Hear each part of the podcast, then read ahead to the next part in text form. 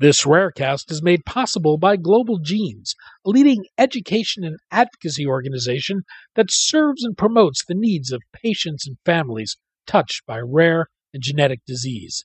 Since 2009, Global Genes has been building awareness, developing patient focused education and advocacy tools, and funding patient care programs and critical research. To learn more, go to globalgenes.org.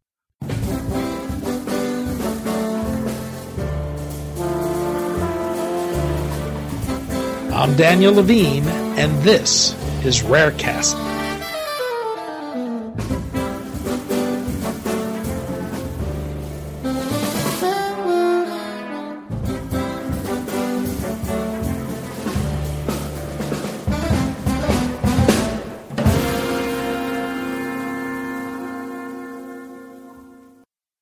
PFIC is a rare genetic disorder that causes progressive, life threatening liver disease.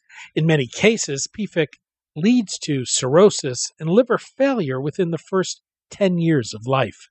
Albireo, a 2008 spinoff of AstraZeneca, is developing bile acid modulators to treat PFIC and other rare pediatric liver diseases and gastrointestinal disorders. We spoke to Ron Cooper, CEO of Albireo, about PFIC, the challenge of developing a therapy for a disease with multiple forms and causes, and the path forward for the company.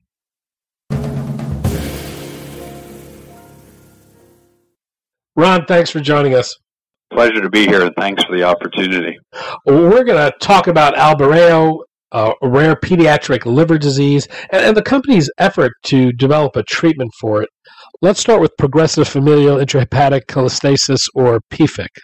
What is it how rare is it? What's the prognosis for someone with the disease? Yeah, yeah it's quite a mouthful, PFIC. So PFIC yeah. is, you know, as, as, you said, progressive, a progressive disease, a familial disease, and it's an intrahepatic cholestatic disease. It's an ultra rare genetic disorder, you know, that causes progressive, life-threatening liver disease. Now, it's been estimated that PFIC uh, affects between one in every 50 to 100,000 children born worldwide. It's a terrible disease that manifests itself with uh, absolutely horrific uh, pruritus or, or where the children self mutilate themselves uh, and really cause them some damage. Uh, and and with obviously terrible uh, cholestasis of the liver. And, you know, there's no pharmacologic treatment that currently currently exists, uh, and surgery is the only option for the treatment this is actually not a, a, single disease with a single cause. There are different types of this disease, and they are driven by different genetic mutations. How does that complicate the efforts for the development of a therapeutic? Yeah, absolutely. So there are uh, three main uh, genotypes: PFIC one, two, and and PFIC three. And that is a challenge for drug developers because, as it is, we're in an ultra orphan space. And then when you slice it up further into these various genotypes, it puts a real challenge, you know, on our our development team. But I think what we've tried to do is to look at this challenge as as a real opportunity to find a solution. And what we've been able to do is really think about a homogenous patient population within that, and we'll try and study that first to increase our probability of success for approval and fulfill regulatory requirements. And then we'll chip away at some of the other more difficult you know, subforms of PFIC over time. And what are the treatment options, if any, today? Well, it's really a grim picture for for children and and for their families. And remember, this disease is diagnosed in the first months of life. And as you can imagine, you know, for those of you that you know have children, you know, having a newborn baby in a household is is is is difficult. And uh, but put on top of it a baby that doesn't eat, doesn't sleep, you know, doesn't really grow well, and then as they begin motor function you know, they start to pick at their ears and they'll mutilate. Uh, you know, these parents take their their child into the to the physician, the pediatrician, and eventually a pediatric hepatologist, and they're confirmed that they have the the, the disease of PFIC. The treatment options then are really uh, two treatment options. One, first of all, to address that horrific pruritus, and what's used there is a number of off-label medications, uh, adult medications such as cholestyramine uh, and ursodeoxycholic acid. And as we talk to, to clinicians and, and parents, now this works a little bit. Uh, it helps to reduce uh, the terrible pruritus, but inevitably, because of the progressive disease, this doesn't last very long. And then, you know, the parents are faced with surgical options, and there are two options. There's a liver transplant, uh, and you can appreciate a liver transplant is limited by the number of livers that are available. Of course, the risk of, of, of a big surgery like that, and you know, the complications thereafter. That's one option. The other option, you know, because there's a shortage of, of liver uh, livers available for transplant, is called partial external biliary diversion surgery or PEBD surgery. And effectively, what's done here is that bile, excess bile acids in the liver are shunted out into a stoma bag. Uh, and you know, again, this is a suboptimal treatment as well, because obviously a stoma bag is you know a, a disfiguring, and and uh, over time those children grow up and they don't really like having those stoma bags. But surgery itself works somewhere between two thirds and three quarters of the time. And, you know, and there's complications that go with that as well. You recently announced plans to begin a late stage clinical trial of your lead candidate, A4250, uh, an experimental therapy for PFIC. This is an inhibitor of the ileal bile acid transporter. What exactly does it do, and, and how specific is its target? Yeah, I think we have an, really an elegant solution for uh, for these kids that have PFIC, this devastating disease. Think about our mechanism actually working a little bit like PEBD surgery.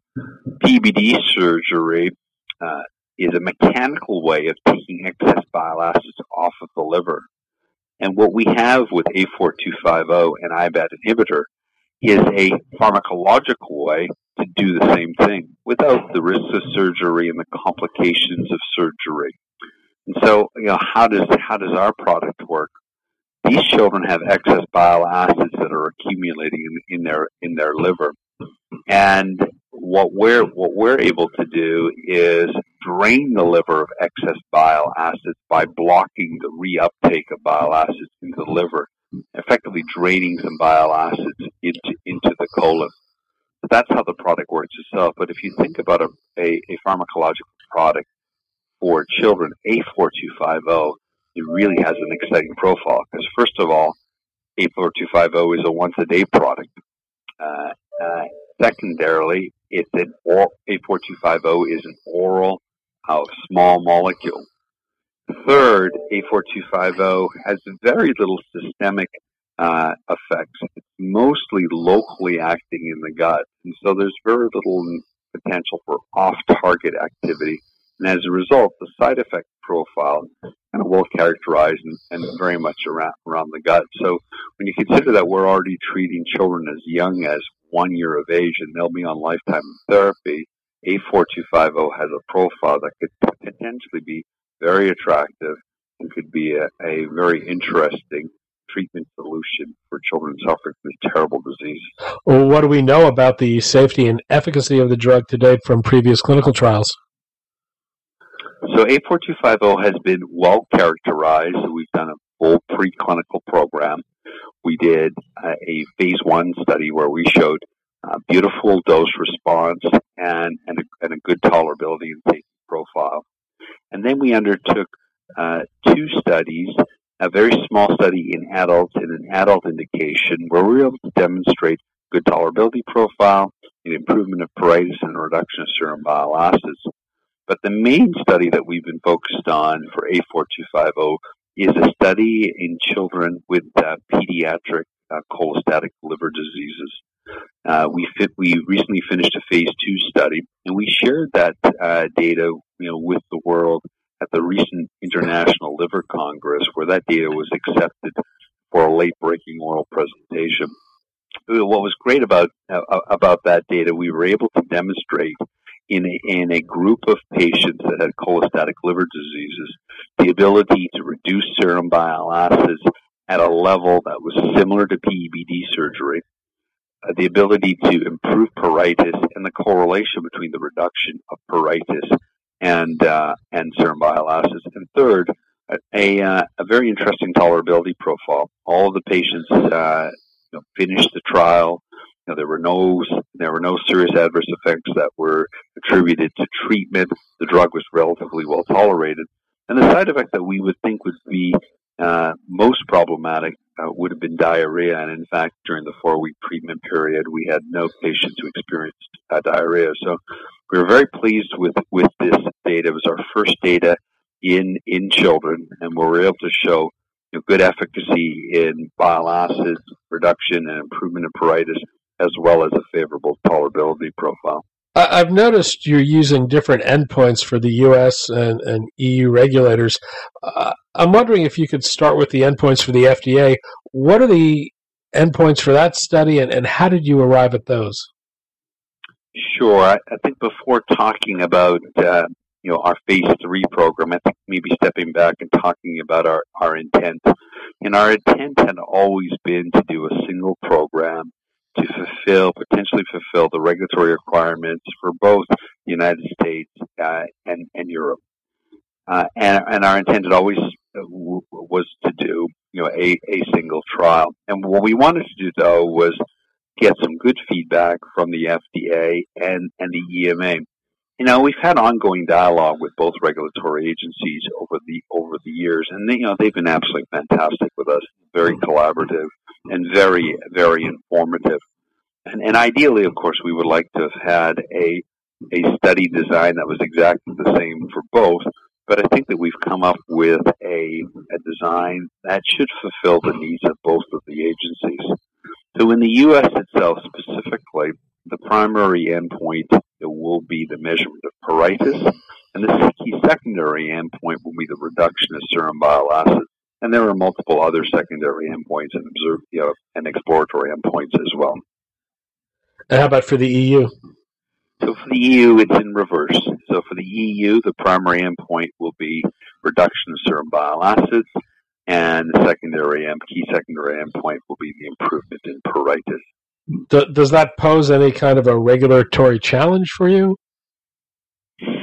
well, you know, I think that you know our regulators have you know a big job ahead of themselves you know protecting all of us and making sure that we do you know we do the right thing. But we believe that having been in consultation with with both groups that the study design that we have should fulfill the requirements in, in, in both regions. And that's why we've adjusted the study design to meet their needs. In essence do you feel like you're you're faced with a situation where you have to hit two endpoints to get it across the line I don't believe we feel that way. I, I think we feel pretty confident uh, based on the phase two data in our ability to reduce serum bile acids and our ability to improve pruritus. Uh, we always see a wonderful correlation uh, in our phase uh, our phase two data, and, and, I think all we've done then is powered the study to show each of those things. Right. So in fact, our phase three study is a robust study uh, that gives good powering behind serum bile acids and good powering you know, behind um, behind the reduction of pruritus. And, and and you should note though that you know, both agencies have, to, have said to us, you know, this is an ultra orphan rare pediatric uh, disease. The unmet need is huge. There's no treatment available to the kids, and both agencies have indicated to us that you know they'll be looking at the totality of the data, regardless, you know, to inform you know, their approval or not. So the primary and the secondary endpoints and all the other things that we'll be studying will be important aspects as we see approval. How big is the study and, and where is it taking place? Mm, yeah, so the study itself is a efficacy and and uh, and safety study. Uh, the, the, study will be 60 patients. 20 patients will be on the high dose, 20 patients will be on the lower dose and 20 patients on placebo. Study right now is planned to be run predominantly in the U.S. And Europe, but with you know some other sites in um, in, in in other Western uh, uh, Western countries and potentially some in the Middle East as well. And if all goes well, when might you be in a position to apply for regulatory approval? Well, thus far, you know, we we have we have informed uh, the public that we plan to start the study in the second half of the year. Frankly, we just finished having the discussion with uh, with with the EMA, and so we want to try and get the study up and going first of all to get a better sense of you know when we'll complete the study. The study itself, you know, the treatment period is six months in in duration, so you we want to spend a little bit of time getting the study up and going before we, we give some guidance as to you know when we think the study will be finished. One of the things we've talked about on this program in the past is the role efforts to develop rare disease therapies have on developing therapeutics for more common ailments. Does A4250 have potential benefit as a treatment for other disorders? Does the work on PFIC provide insight into the biology of more common diseases that it's leading to other potential therapies?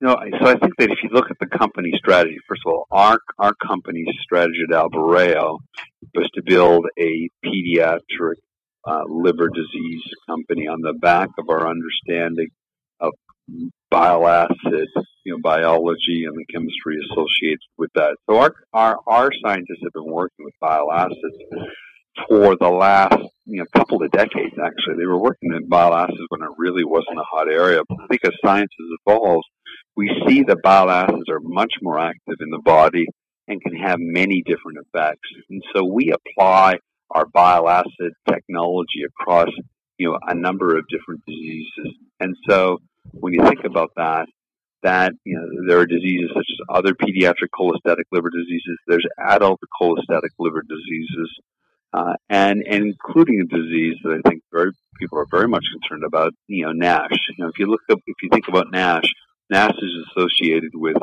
cholesterol, glucose, liver inflammation, and liver fibrosis problems. And if you look at the activity of bile acids, they're involved in all four. So, yes, in fact, I think this PFIC study for us will be very important for children suffering uh, with uh, terrible disease, but it'll also help uh, our overall scientific understanding and, and, give us potential to develop our, our bile acids even further. You recently raised a little more than $50 million. Is the plan to commercialize your drugs on your own, or will you seek a partner to do that? Yeah, so we were delighted to recently complete a financing with the, you know, uh, for for Albireo Pharma, and that allows us to accelerate the development of A4250 to find a solution for children who, who, who, really need something quickly. That allows us to move quickly. So that, that that's exciting for us. You know, our plan is to build a pediatric liver uh, company.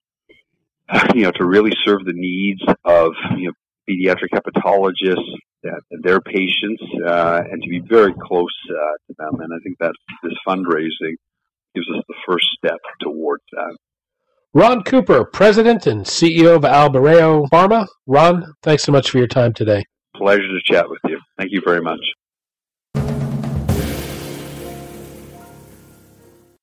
Thanks for listening.